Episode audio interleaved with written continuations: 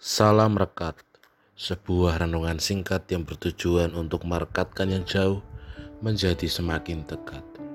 Rekat dari Kamis 9 Juni 2022 diberi judul Bahagia karena Hikmat Tuhan. Rekat hari ini dilandasi firman Tuhan dari Amsal 3 ayat 13 sampai 18. Nats ini diambil dari ayat 13 dan 14. Berbahagialah orang yang mendapat hikmat, orang yang memperoleh kepandaian, karena keuntungannya melebihi keuntungan perak dan hasilnya melebihi emas. Demikianlah firman Tuhan.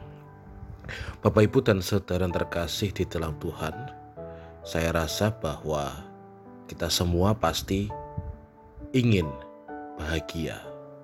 Semua orang yang ada di dunia ini pasti ingin hidupnya mendapatkan kebahagiaan. Berbagai macam cara pasti akan dilakukan supaya kita mendapat kebahagiaan. Namun, ada satu cara yang diungkapkan oleh penulis kitab Amsal di dalam memberikan pengajaran kepada kita semua untuk menjadi manusia yang berbahagia. Di ayat 13 dan 14 yang telah kita baca bersama-sama, di situ dikatakan berbahagialah orang yang mendapat hikmat, orang yang memperoleh kepandaian, karena keuntungannya melebihi keuntungan perak dan hasilnya melebihi emas. Di sini penulis kitab Amsal mengajak setiap orang untuk dapat mencari hikmat dan juga mencari kepandaian, supaya setiap orang yang mengupayakan hikmat dan kepandaian mendapatkan kebahagiaan.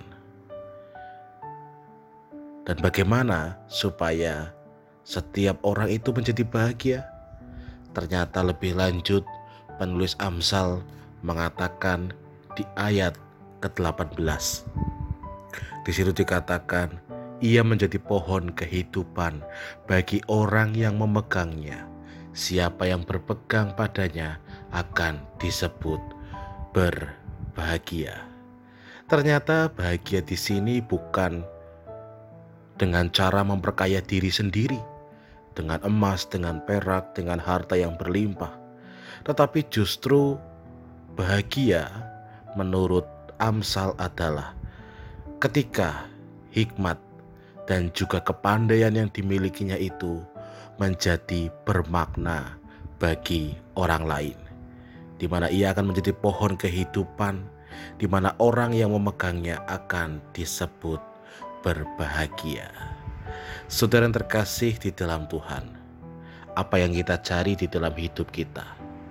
Tentu kebahagiaan dan bagaimana kita mendapatkan kebahagiaan itu?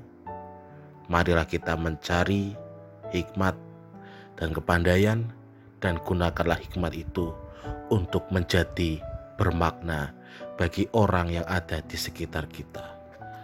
Amin. Mari kita berdoa.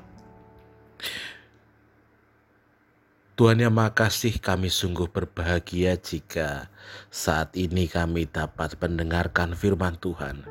Biarlah firman Tuhan ini menjadi pelita, menjadi terang bagi kehidupan kami, supaya kami dapat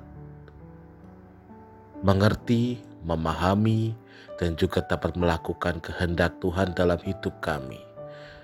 Amin. Saya Pendeta Samuel Prayogo dari GKJ Banyumanik Semarang menyapa saudara dengan salam rekat, sebuah renungan singkat yang bertujuan untuk merekatkan yang jauh menjadi semakin dekat.